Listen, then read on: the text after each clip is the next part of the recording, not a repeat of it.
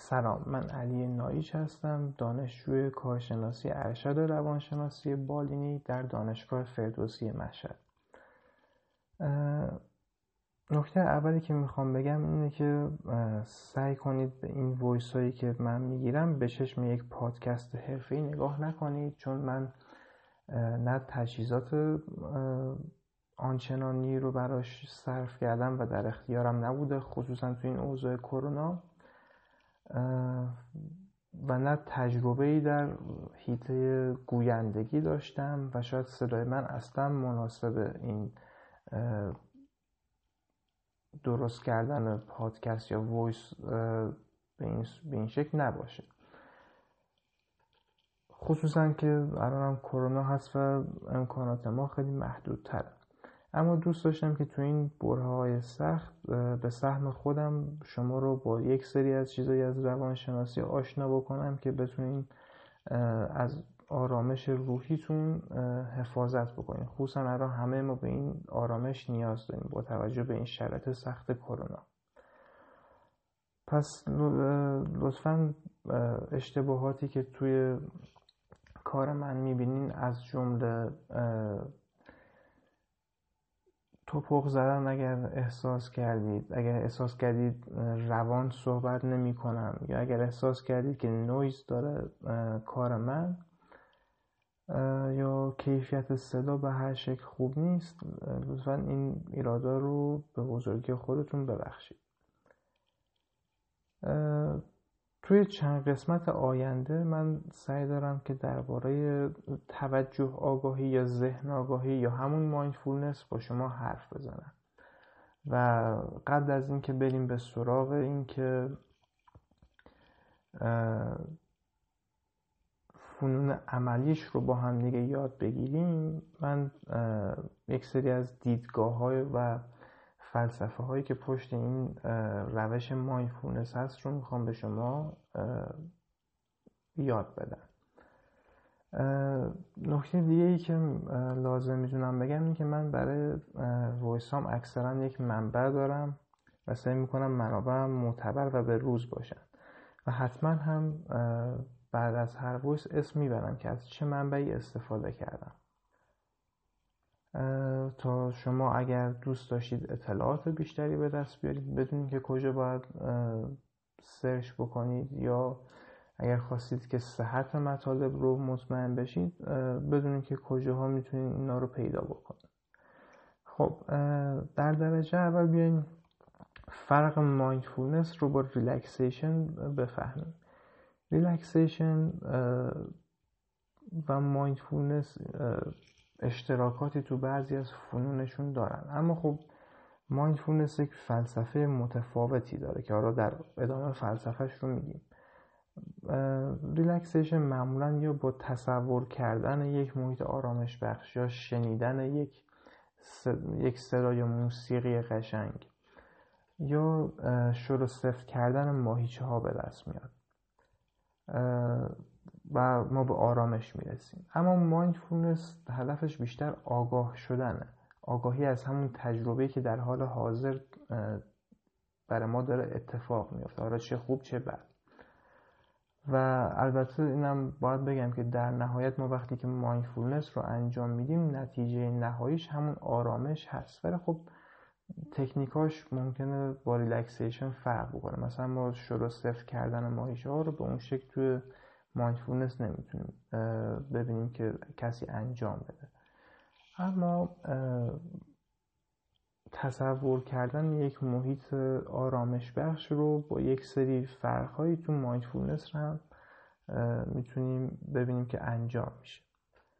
خب بخوایم اگه بحثمون رو جدیتر شروع بکنیم ما باید اینو در نظر بگیریم که یکی از اولین چیزهایی که mindfulness رو ما میگه اینه که زندگی برای همه ما آدم ها یک سری مشکلاتی رو داره.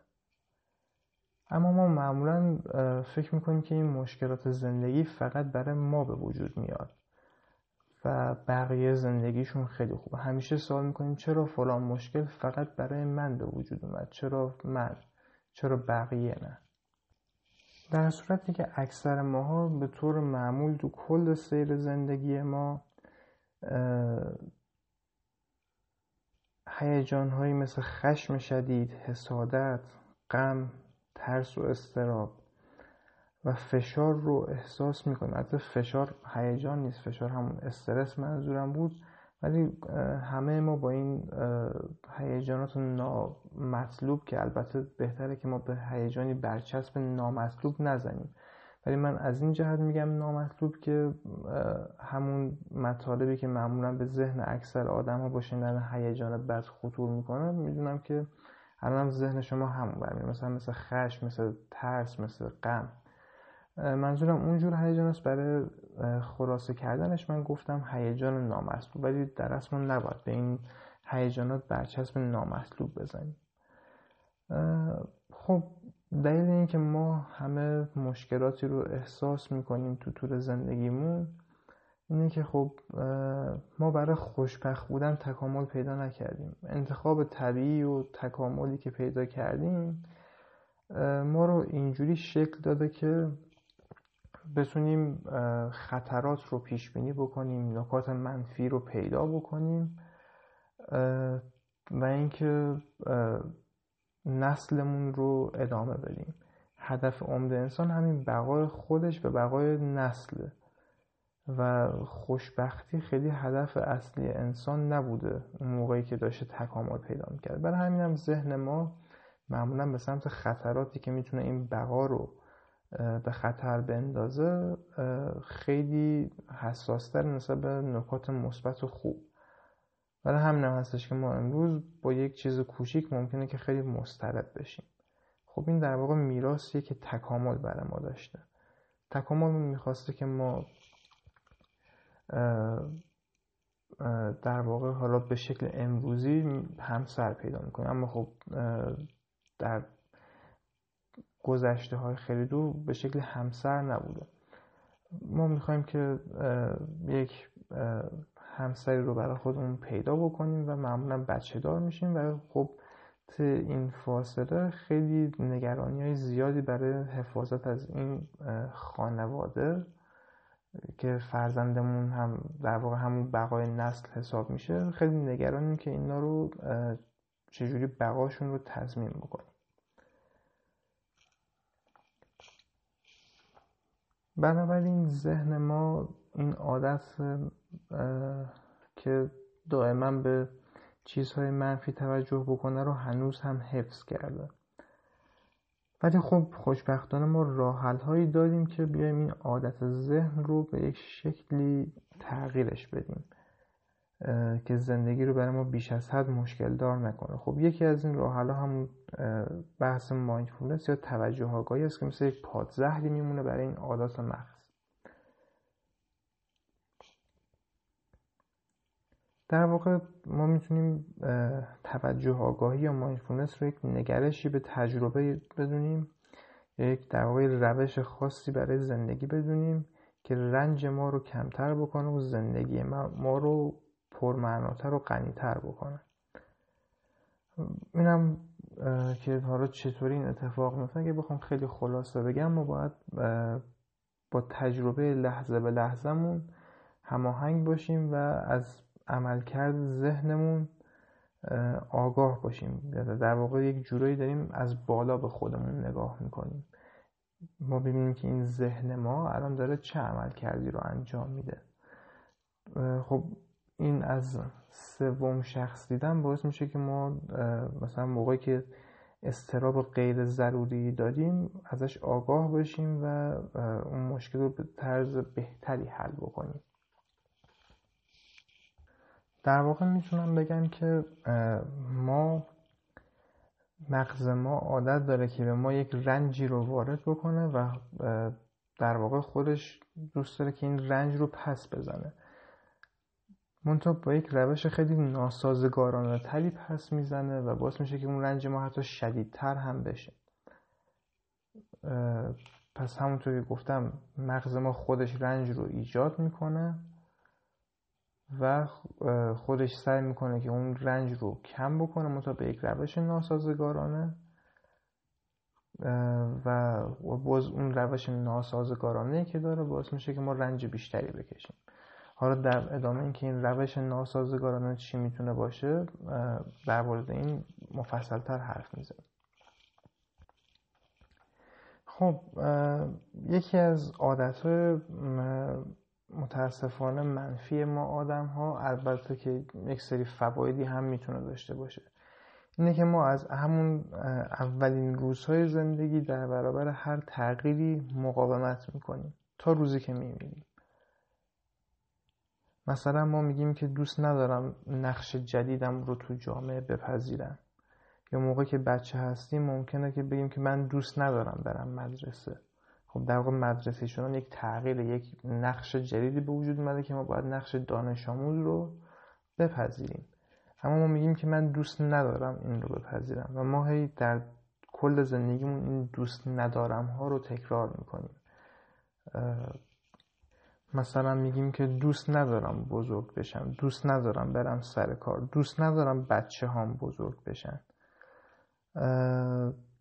و از جمله همین دوست ندارم های خیلی متنوعی که هر کدوممون شاید ده ها یا ها از اونا رو تو طول زندگیمون احساس کردیم و به فکر ما خطور کردن. سعی کنیم که امروز یک چند لحظه به این فکر بکنیم که سختترین تغییرات برای ما چیا بودن و ما در مقابل تغییراتی که اخیرا مجبور شدیم توی خودمون به وجود بیاریم چه احساسی داشتیم و واکنش ما به هر کدوم از این تغییرهایی که جلوش گارد می‌گرفتیم چی هن؟ اگه ما سعی بکنیم 5 تا از اینا رو بنویسیم خب شناخت خیلی جدیدتری نسبت به خودمون پیدا می‌کنیم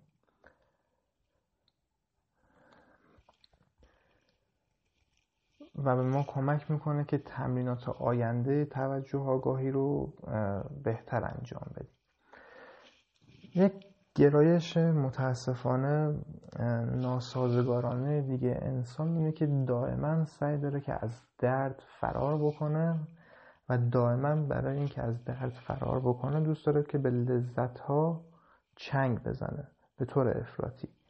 البته این لذت جویی خب یه حد متعادلش برای ماها خوب هست و ارزش بقایی داشته. معمولا چیزایی رو ما لذت بخش احساس می‌کنیم که تو گذشته تکاملی ما ارزش بقایی داشتن. مثلا مثل خوردن شیرینی. خب باعث می شده که کالری مورد نیازمون رو بیشتر به دست بیاریم و خطر انقراض نو پایین تر بیاد و از گشنگی نمیمردیم اون موقع ها اما خب جنبه منفی این محبت که باعث بقای ما میشه این لذت جویی و دوری از درد. اینه که ما محبوس شدیم توی همین قالب که ما دائم بیاییم از هر چیزی که احساس می‌کنیم رنج آوره فرار بکنیم و دائم هی چیزای لذت بخش و لذت بخش تر بخوایم. حالا پیامد این که هی چیز لذت بخش تر بخوایم چیه؟ اینه که رضایت از همین چیزی که الان داریم و خیلی اوقات برای ما می‌گیره. همش می‌خوایم همه چیز خیلی خوب و گل و بل بل باشه. یا اصلا ممکنه یک نفر لذت های خیلی کافی تو زندگیش داشته باشه اما به خاطر این فرایند لذت جوی مداوم نمی‌تونه درک بکنه که الان چیزهای خیلی خوبی تو زندگیش داره و باید از اونا راضی باشه. اون به این فکر می‌کنه که چه لذت هایی رو نداره. به اینکه فکر کنه چه لذت هایی رو در همین لحظه فعلی تو زندگیش هستن و می‌تونه ازشون راضی باشه. دائم هی می‌خواد چیزهای بیشتری به دست بیاره. خب این باعث میشه که به مرور زمان رضایتش بیاد پایین و خب رضایت که بیاد پایین خیلی عواقب متنوعی می‌تونه داشته باشه مثلا مثل ناراحتی. اون فرد نمی‌تونه تمایز بذاره بین اینکه شرایط واقعا بده یا اینکه زیاده خواهی لذتشه که به نظر می‌رسه که شرایط بد به نظر بیاد. اون فکر می‌کنه شرایط واقعا بده و در نتیجه رضایت رو از دست میده و خب تو دام استراب یا افسردگی ممکنه بیفته یا حتی خشم. که من چرا فلان لذت خاص رو ندارم. مثلا من چرا بی ام ندارم؟ یا هر چیز دیگه ای هم می‌تونه باشه. متاسفانه ما درک نمی کنیم که این اصل لذت جوی ما حتی اگر همون بی ام رو هم به دست بیاره بعد از مدتی شاید حتی یک مدت خیلی کوتاهی براش خیلی ارزش قائل نباشه و یک لذت بزرگتر رو بخواد. و ما اسیر این فرایند لذت جوی مداوم هستیم. خب همونطور که چند بارم تاکید کردم و باز هم دوست دارم تاکید بکنم رضایت که یک امر خیلی مهمتری هست رو از ما می‌گیره. یکی دیگه از محبت هایی که ما آدم ها داشتیم ولی گاهی به ضرر ما تموم میشه هوشمندی بیش از حد ماست.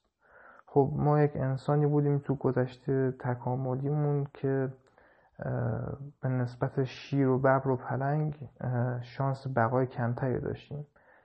هم مقابل سرما و گرما هم مقابل تهدیدات حیوانات درنده. بنابراین ما یک استعداد داشتیم و همون اومدیم بیش از حد بهش چنگ زدیم. و اونم همون عقل و هوشمندی بیش از حد ما بود. ما می‌تونستیم استدلال کنیم برنامه ریزی بکنیم وسیله اختراع بکنیم. ما با همین برنامه ریزی و استدلال و پیش بینیمون می‌تونستیم جوری برنامه ریزی بکنیم که حیوانات درنده ما رو نخورن یا سرما و گرما ما رو عذاب ندن. اما این قابلیت خیلی مهم وجود و وجود ما باعث شده که ما کم کم به این باور برسیم کم کم طوری رفتار کنیم که انگار هر چیزی این فکر محدود ما میگه الزاما درسته. در صورتی که همچین چیزی نیست تفکر ما الزاما درست نیست. یک نتیجه دیگه هم که این تفکر رو برنامه ریزی برای ما داشته اینه که معمولا به چیزهای منفی توجه می‌کنه. و خب ما از طرفی هم عادت داریم که فکر کنیم فکرهای ما درست بس به نظرمون میاد که واقعا اطرافمون خیلی منفیه. و ما معمولا یک عادت دیگه هم که تو همین فکر کردن داریم اینه که خیلی زیاد ممکنه درباره یک مسئله تکراری پشت سر هم بدون اینکه نتیجه خاصی بگیریم فکر بکنیم. که اینو در اصطلاح روانشناسیش میگن نشخار ذهنی. حالا این نشخار ذهنی مثلا با یک مثال بخوایم بگیم چطوری میشه؟ می‌تونیم اینجوری بگیم که فرض کنیم مثلا یک انسانی هست و یک گرگی اون تاریخچه تکاملی رو میگیم. یک گرگی به این حمله می‌کنه. این با اون قوه عقل و هوشش می‌تونه از چنگ این گرگ در بره. و خب اینجا این عقل و برنامه ریزیش کمکش کرد. اما تا مدت ها هی با خودش اون خاطره رو یادآوری می‌کنه که آره گرگ به من حمله کرد. خطر وجود داره. و بیش از حد هی جوری فکر می‌کنه که انگار خطر همیشه هست و همیشه باید آماده باشه. دائم با خودش فکر می‌کنه که اگر در آینده گرگ بیاد چی؟ یا باز دائم با خودش اون گذشته رو مرور می‌کنه. به طور خلاصه انقدر درباره اون واقع منفی فکر می‌کنه که فرسوده میشه. مدام توی یک حالت استرابی به سر می‌بره. ما معمولا وقتی که به طور افراطی فکر می‌کنیم اگر درباره آینده باشه بهش میگیم نگرانی. و اگر درباره گذشته باشه خب یک جور حس افسردگی به ما میده. هی یک واقعه قدیمی تو گذشته رو ما برای خودمون مرور می‌کنیم. به این امید که اگه ما بیایم اینو هی برای خودمون مرور بکنیم تو آینده اتفاق نمیافته. در صورتی که همچین اثری نداره این نشخار کردن ما این نشخار ذهنی ما. چون ما براش برنامه ریزی خاصی نکردیم. فقط هی اونو تو ذهن خودمون چرخوندیم چرخوندیم چرخوندیم و یک فکر آروم و سازگارانه و منطقی انجام ندادیم. مثلا مصداقش می‌تونه امتحانای ما باشه. خیلی از دانشجوها هستن که مدام درباره امتحان فکر می‌کنن. یعنی آره یک ماه دیگه امتحان دارم یک ماه دیگه امتحان دارم. هی مدام این تو فکرشون میگذره. لحظات تفریح و استراحت لحظات خوابشون رو خراب می‌کنه. اما باعث نمیشه که بیان برنامه ریزی خاصی برای اون امتحان بکنن. بنابراین خیلی براشون اون فایده تکاملی گذشته رو نداره. و صرفا باعث میشه که استراب و افسردگی زیادی رو تجربه بکنن. در واقع افکار ما کاری که ممکنه با ما بکنن این که هیجان های ما رو توی یک چرخ و فلک بزنن و تونتون این چرخ و فلک رو بچرخونن. ما تونتون مسترب ناراحت موقتا آروم باز دوباره سریع مسترب ناراحت موقتا آروم. و این چرخ و فلک برای ما بارها و بارها ممکنه در طول روز تکرار بشه. افکار ما تون تغییر می‌کنن. یک روز احساس می‌کنیم خیلی باهوشیم یه روز فکر می‌کنیم خیلی جذابیم یه روز فکر می‌کنیم خیلی موفقیم و با یک اتفاق خیلی کوچیک تا مدت ها فکر می‌کنیم که خیلی کنزه زشت و منزجر کننده یا شکست خورده. خب کسی که به این افکار چنگ بزنه و باورشون بکنه که افکار همیشه حقیقت مسلمن خب قطعا اینا رو درستیش رو میپذیر و دچار همون افسردگی و استراب میشه. البته ما نمی‌خوایم که نقش مهم فکر کردن رو زیر سوال ببریم ولی نکته ای که ما داریم میگیم این که ما بیش از حد افکارمون رو جدی می‌گیریم. ما بهتره که بیایم بعضی اوقات محتوای افکارمون رو از بالا بهش نگاه بکنیم و بررسی بکنیم. این خیلی به ما توی همون روند رسیدن به ذهن آگاهی کمک می‌کنه. حالا یک تمرین کوتاهی اگه بخوام به شما بدم سعی کنید که چند لحظه چشاتون رو ببندین و به هیچ چیزی فکر نکنید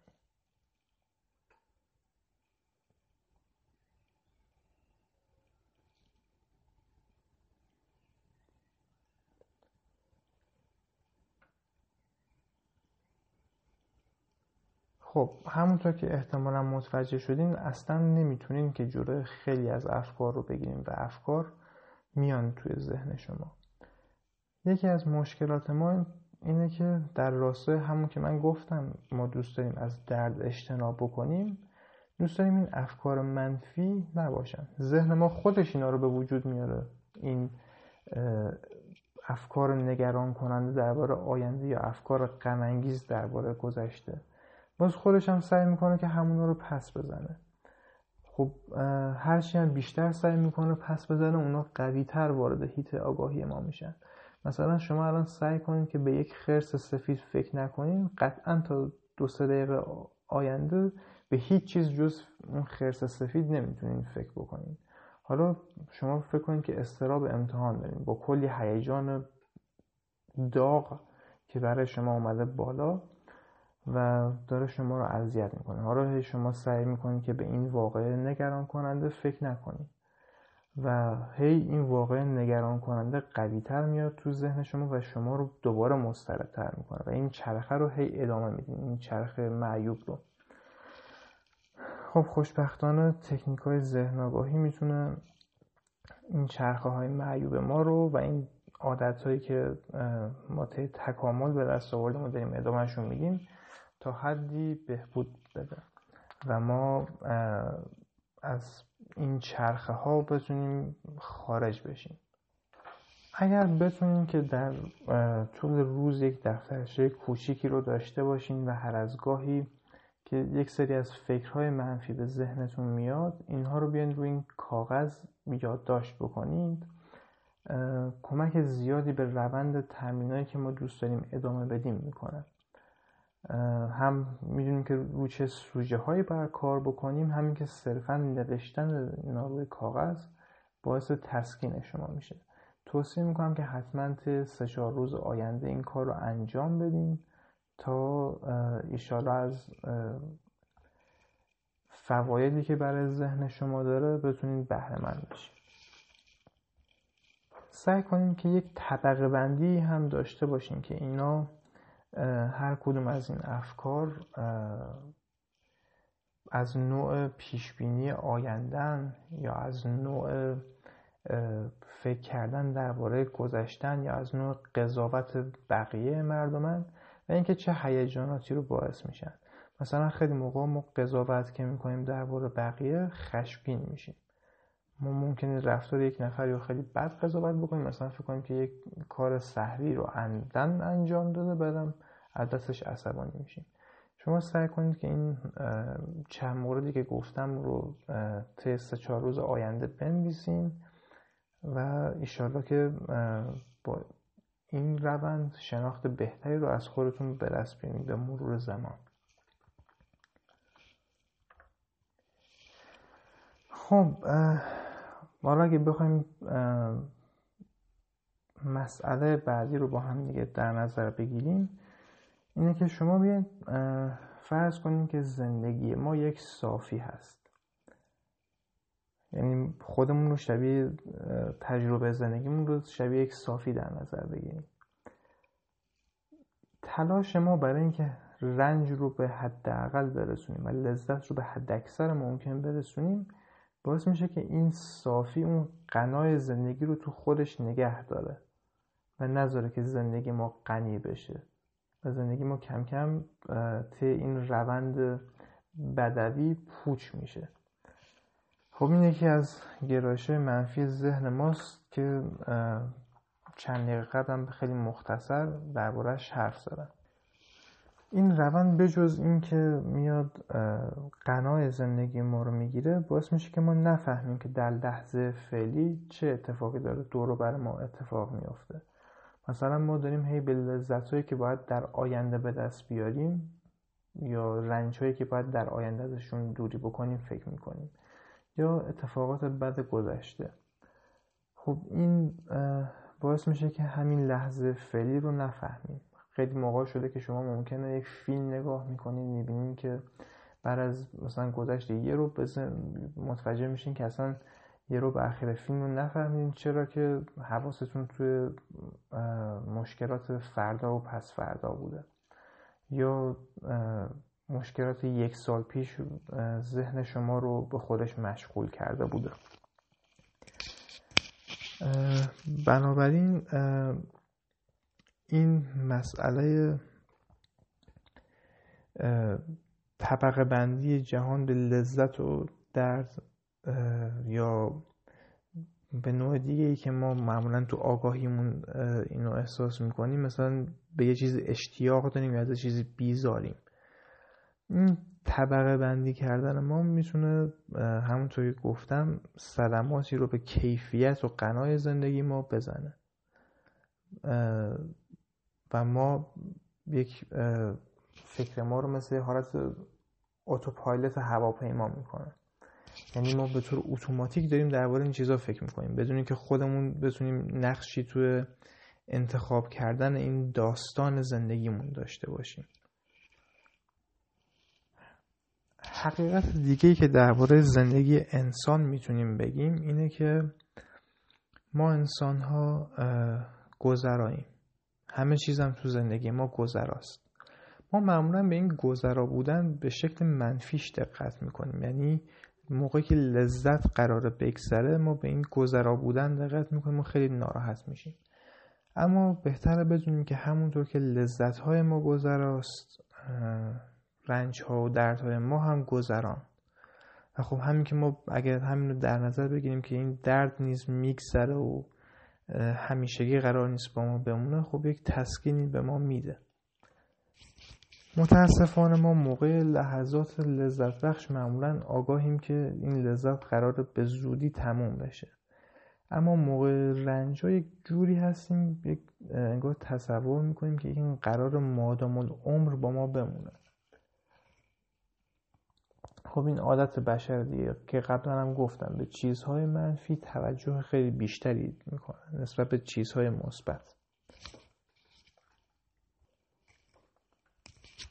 حالا شکل دیگه ای که این گذرا بودن پیدا می‌کنه این ما ازش می‌تونیم این مفهوم هم بفهمیم که ما هر کار بکنیم لذت میگذره و درد بر میگرده پس ما نمی‌تونیم که هی تلاش بکنیم که لذت رو حد اکثر بکنیم و درد رو حد اقل بکنیم همین با فهم همین گذرا بودن می‌فهمیم که این کار غیر ممکنه چون ما هر کار بکنیم لذت میره و درد برمیگرده. البته برعکسش هم اتفاق میفته که درد بره و لذت برگرده. ولی خب ما معمولا به این بخشش دقت نمی‌کنیم.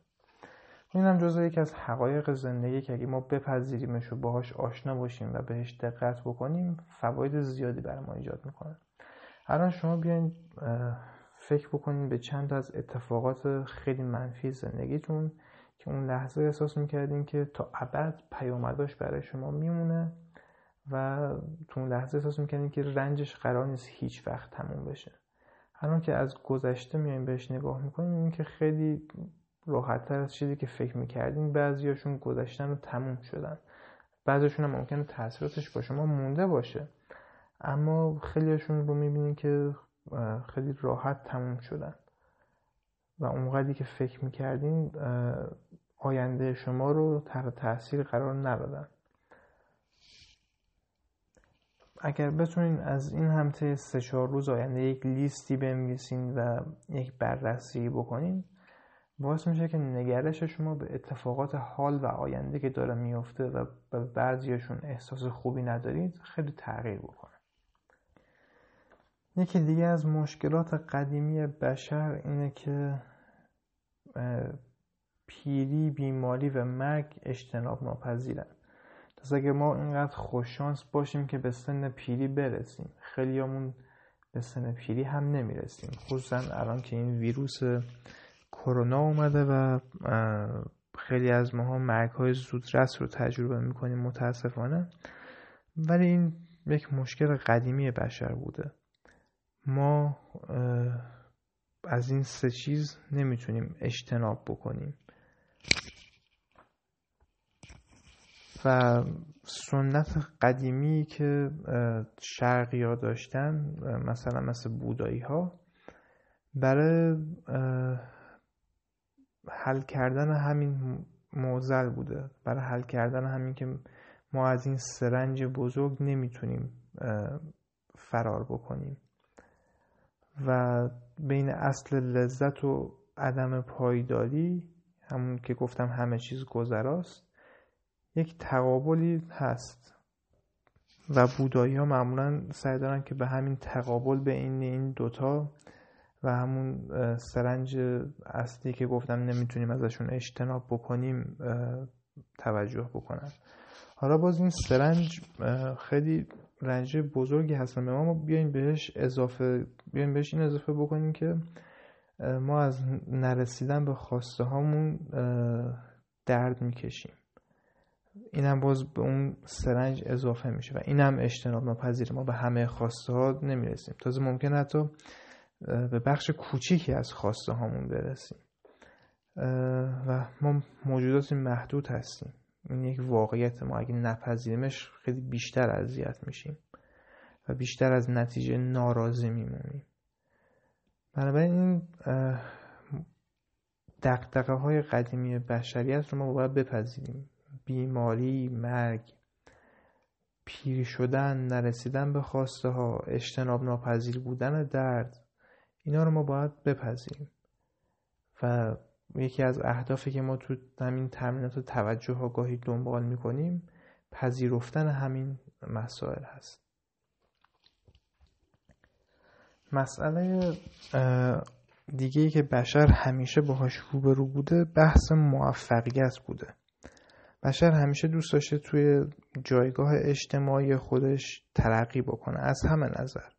از نظر مسکن از نظر لباسی که داره از نظر همسر بهتری که داره. چه از همون گذشته تکاملی تا به الان ما با این مشکل روبرو بودیم. الان هم که خیلی مقایسه ها بیشتر شده و با حضور مج... فضای مجازی ما با جامعه خیلی بزرگتری خودمون رو مقایسه می‌کنیم. دائم میایم با یک سلبریتی به طور مثال چهرمون رو مقایسه می‌کنیم خونه و ماشینمون رو مقایسه می‌کنیم. درآمدمون رو مقایسه می‌کنیم موفقیت شغلیمون رو مقایسه می‌کنیم. انسان همیشه می‌خواسته موفق باشه و در واقع میشه گفت دوستش موفق ترین باشه. بین هم نوعان خودش. متاسفانه این یک تلاش شکست خورده است.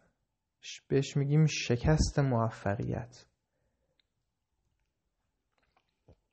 نه اینکه ما اصلا نتونیم به هیچ موفقیتی برسیم. منظور من همچین مسئله سیاهی نبود. منظور من اینه که به عنوان یک انسان که هم در درونمون ناپایداری زیادی داریم هم تو دنیای ناپایداری داریم زندگی می‌کنیم و هم فضای اجتماعی که توش هستیم بسیار ناپایدار هست ما نمی‌تونیم یک جایگاه کاملا ثابتی و تو سلسله مراتب اجتماعی به دست بیاریم.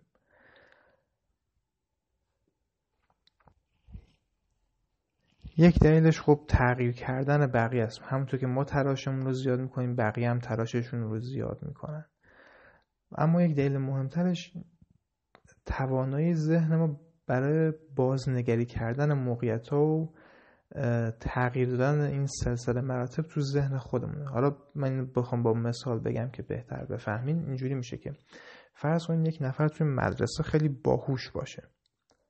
و نمرات خیلی عالی داره. حالا این نفر میره تو دانشگاه و ممکنه تو دانشگاه معیارهای بجز نمرات عالی و باهوش بودن هم برای اون جامعه مد نظر باشه. مثلا مثل زیبایی. حالا این نفر تو مدرسه خودش رو یک انسان موفق می‌دونست یک انسان که تو جایگاه سلسله مراتب اجتماعیش خیلی بالاست. اما حالا میاد تو دانشگاه خودش رو از نظر زیبایی و چهره زشت ارزیابی می‌کنه و دچار ناامیدی میشه. الان توی این جامعه با این معیار جدید یهو جایگاه اجتماعیش مده پایین. بنابراین ما ذهنمون میاد دائم این طبقه بندی و این سلسله مراتب رو به هم می‌زنه و برای هم نمستش ما هیچ وقت نمی‌تونیم همیشه موفق باشیم. چه در دنیای بیرونی ما چه در دنیای ذهنی خودمون.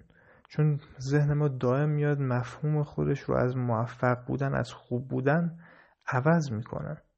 ما نمی‌تونیم که دائما تصور داشته تصور خیلی خوبی از خودمون داشته باشیم. بنابراین بنابراین ما اگه بخوایم فقط خودمون رو با موفقیت ارزش گذاری بکنیم خیلی ارزش گذاری بی ثباتیه و ما دائما بین خوب و بد هی شیفت میشیم و دائما هی زندگی ما رو بالا و پایین می‌کنه. خلق ما رو بالا و پایین می‌کنه. دائم ناراحت خوشحال ناراحت خوشحال. بنابراین بهتره که ما این توقع رو از خودمون نداشته باشیم که همیشه تو سلسله مراتب اجتماعیمون جز بالاترینا باشیم. و بپذیریم که موفقیت همیشگی نیست. موفقیت هم گذراست. از شما خواهش دارم که اگر براتون ممکن هست یک فهرست دیگه هم طی سه چهار روز آینده بنویسین. در حد چهار پنج مورد. خیلی وقت زیادی نمی‌گیره. درباره بزرگترین شکست های اخیر و جدیدترین شکست ها.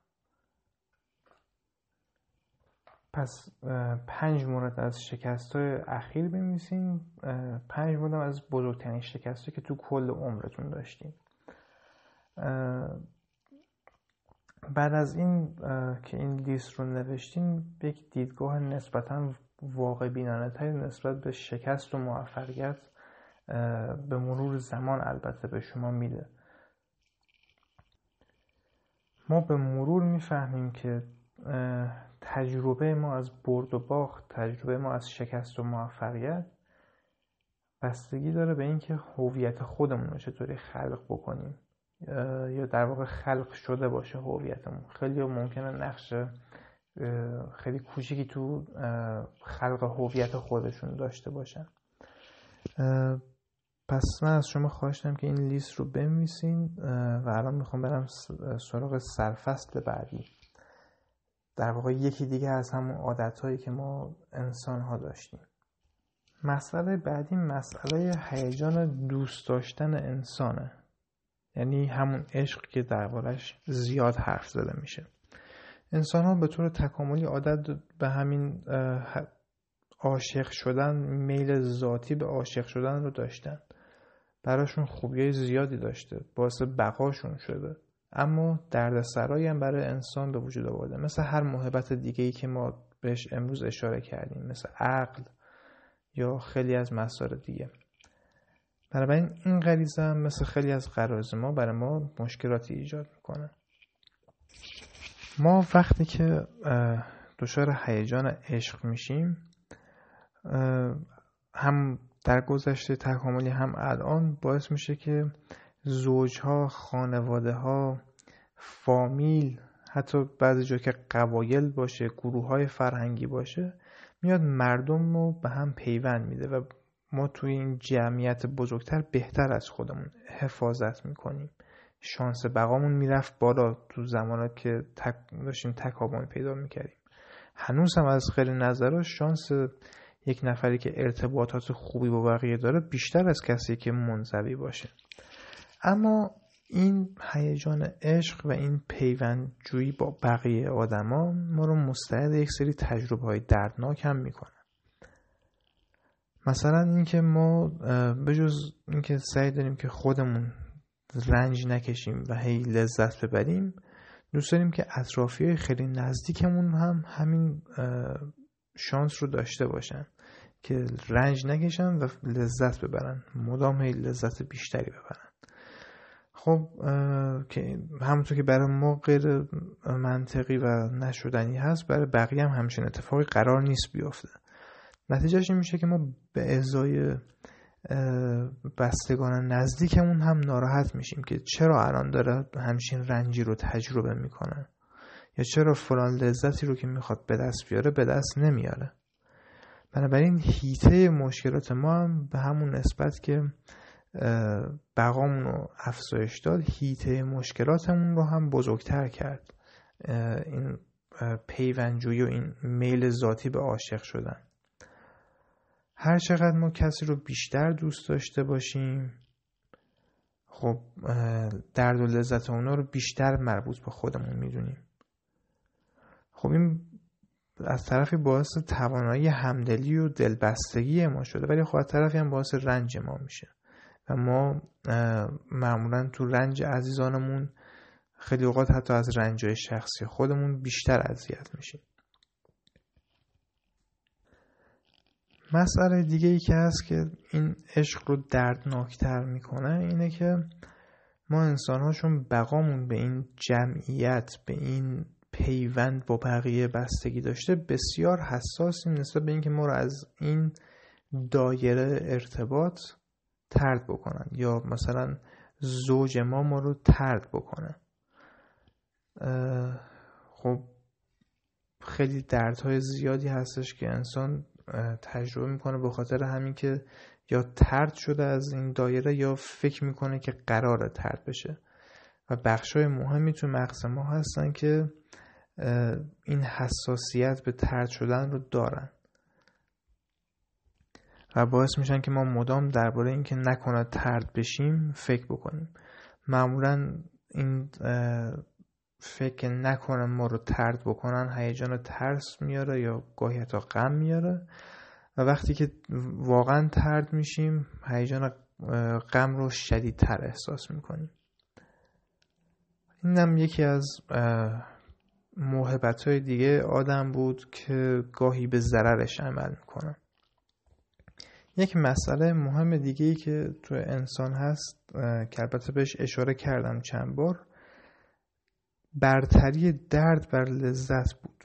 ما دردها رو خاطراتش رو معمولا خیلی شدیدتر به یاد میاریم و بیشتر تو ذهن ما نقش میبندن. و توجه بیشتری هم به دردها داریم چه در خودمون چه درباره بقیه. و هی سعی داریم که اینا رو برای آینده هم پیش بینی کنیم که در آینده قرار چه دردهایی بکشیم. بنابراین درد معمولا تو زندگی ما آدم ها از لذت پیشی می‌گیره از لذت جلو می‌زنه. و این هم جز همون حقایق زندگیه که هم باید پذیرفت و هم باید بدونیم که راه گریزی ازش نیست. و در واقع این هم یک محبتیه که الان داره به ما ضرر می‌زنه. در گذشته تکاملی خب این توجه به این درد چیز خوبی بود. ما را از خطرات خیلی بیشتر حفظ می‌کرد. موقعی که خطرات خیلی بیشتر بود. اما الان داره ضرر زیادی رو به ما انسان ها می‌زنه و ما باید بپذیریم اینو که معمولا دردها رو شدیدتر از لذت ها احساس می‌کنیم. خیلی از این واقعیت رو نمی‌دونن و نمیپذیرن و از این مدام در حال شکایتن که چرا من باید تو زندگیم این همه مشکلات داشته باشم در, حال در حالی که لذت ها و دلخوشی من اینقدر کم و کوچیکن. خب همین باعث میشه که این درد رو خیلی شدیدتر احساس بکنه و مثل کسی که دو تا تیر می‌خوره جای یک تیر. همین فکر کردم به این که من دارم بیشتر رنج می‌کشم و لذتی ندارم باعث میشه که ما اون دردها رو خیلی شدیدتر تجربه بکنیم و لذت رو هم واقعا کوچیکتر از چیزی که هستن ببینیم. بنابراین حواستون به این بود ذهنی ما باشه که درد بر لذت معمولا برتری داره. و سعی کنید این حقیقت رو توی زندگی خودتون بپذیرید خصوصا الان که موقع این اپیدمی هست و معمولا ما خبرهای بد زیادی رو میشنویم یا لطمه های خیلی مهمی رو از این ویروس می‌خوریم. چه تو هیته های کاری چه چیزایی که می‌خواستیم شروع بکنیم و نمیشن. لذت هایی که قبلا داشتیم و الان این ویروس از ما گرفته.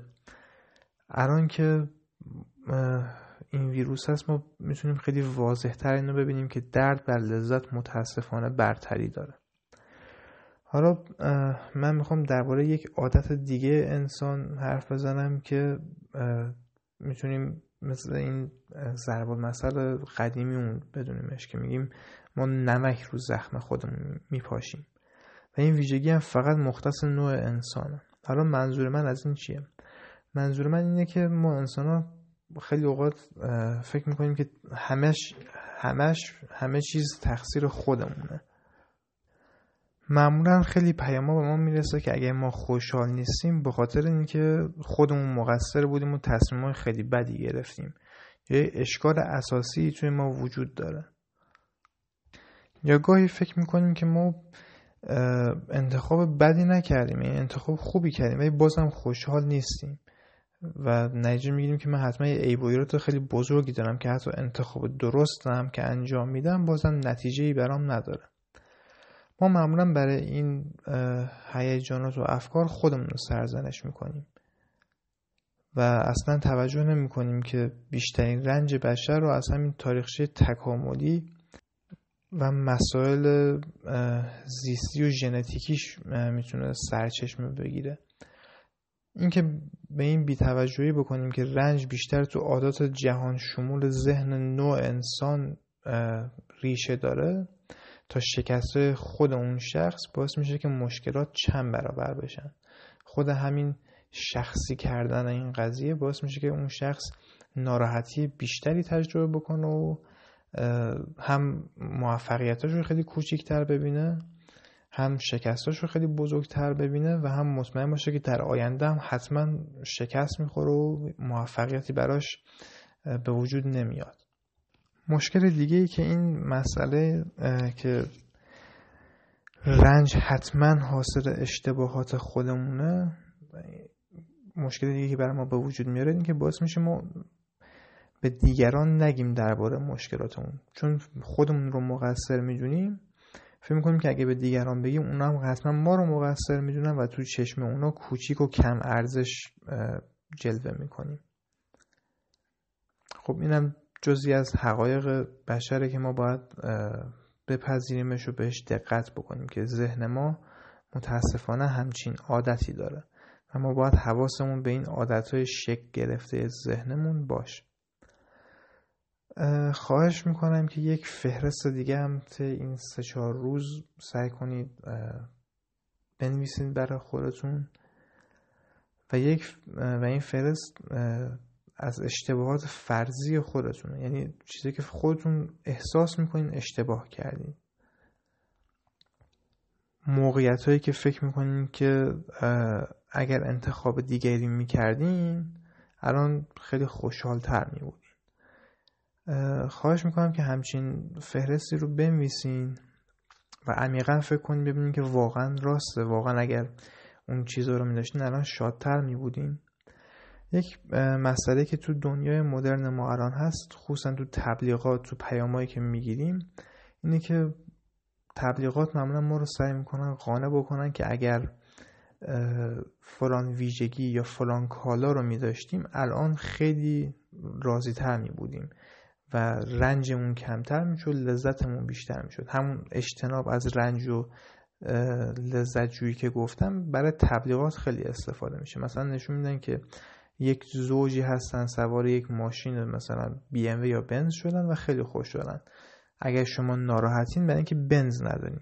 بریم بنز رو بخرین حتما خوشحال میشین. و ما هم باور می‌کنیم. حس می‌کنیم که اگر خوشحال نیستیم فقط باید بریم فلان ویژگی خاص مثل لاغری رو به دست بیاریم یا مثلا زیبایی صورت رو به دست بیاریم یا فلان کالا رو بخریم تا بتونیم شاد و خوشحال و راضی باشیم. وقتی که به این چیزی که تبلیغ میشه به ما نمی‌رسیم به شدت سرخورده و ناراحت میشیم. موقعی که داریم تلاش می‌کنیم برای رسیدن به همچین چیزی ممکنه دچار استراب بالایی باشیم. وقتی هم که بهش می‌رسیم و می‌بینیم که نه رنجامون رو به اون شکل کم کرد نه لذتامون رو به اون شکل زیاد کرد و دوباره این لذت هم گذرا بود و بعدش رنج و درد اومد. اون موقع سرخوردگی و ناامیدی هم اضافه میشه. میگیم که هیچ وقت قرار نیست زندگی من درست بشه. بنزم که خریدم بازم همون آدمی بودم که هستم. همون مشکلات رو دارم تجربه می‌کنم. حتی با این چیز هم درست نشد. قافر از اینکه این پیام تبلیغات و این تبلیغات و عادات قدیمی ذهن ما دست به دست هم دارن تا ما رو مقصر جلوه بدن و ما حس بدی بکنیم. و ما حس بدی پیدا بکنیم از خودمون. خب بحث ما درباره یک سری از فلسفه های ذهن آگاهی یا مایندفولنس فعلا اولین قسمتش رو به اتمامه و تو قسمت های بعدی من سعی می‌کنم یک مقدار از مبنای علمی mindfulness بگم و اینکه چه چیزهایی رو نباید با mindfulness اشتباه بگیریم. تا اینکه به مرور بریم سمت اینکه چطوری باید تمرین انجام بدیم. و هر کدوم از تمرین چه فوایدی دارن و تمرین عملی چیا هستن. امیدوارم که این قسمت براتون مفید بوده باشه. کماکاستی های صدا یا لحن یا روان نبودن این ویس رو هم به بزرگواری خودتون امیدوارم ببخشید. و امیدوارم که محتواش برای شما خوب بوده باشه. اگر دوست داشتین که بدونین که از چه منبعی استفاده کردم برای این قسمت این بخشی از کتاب توجه آگاهی راحلی برای مشکلات روزمره نوشته رونالد سیگال بود یا رونالد سیگل بعضی جاها نوشته میشه که آقای مرتزا کشمیری اومدن این کتاب رو ترجمه کردن و نشر ارجمند این کتاب رو منتشر کرده می‌تونین تهیه بکنین. کتاب بسیار خوبیه. تا قسمت بعدی شما رو به خدا میسپارم و خداحافظی می‌کنم با شما.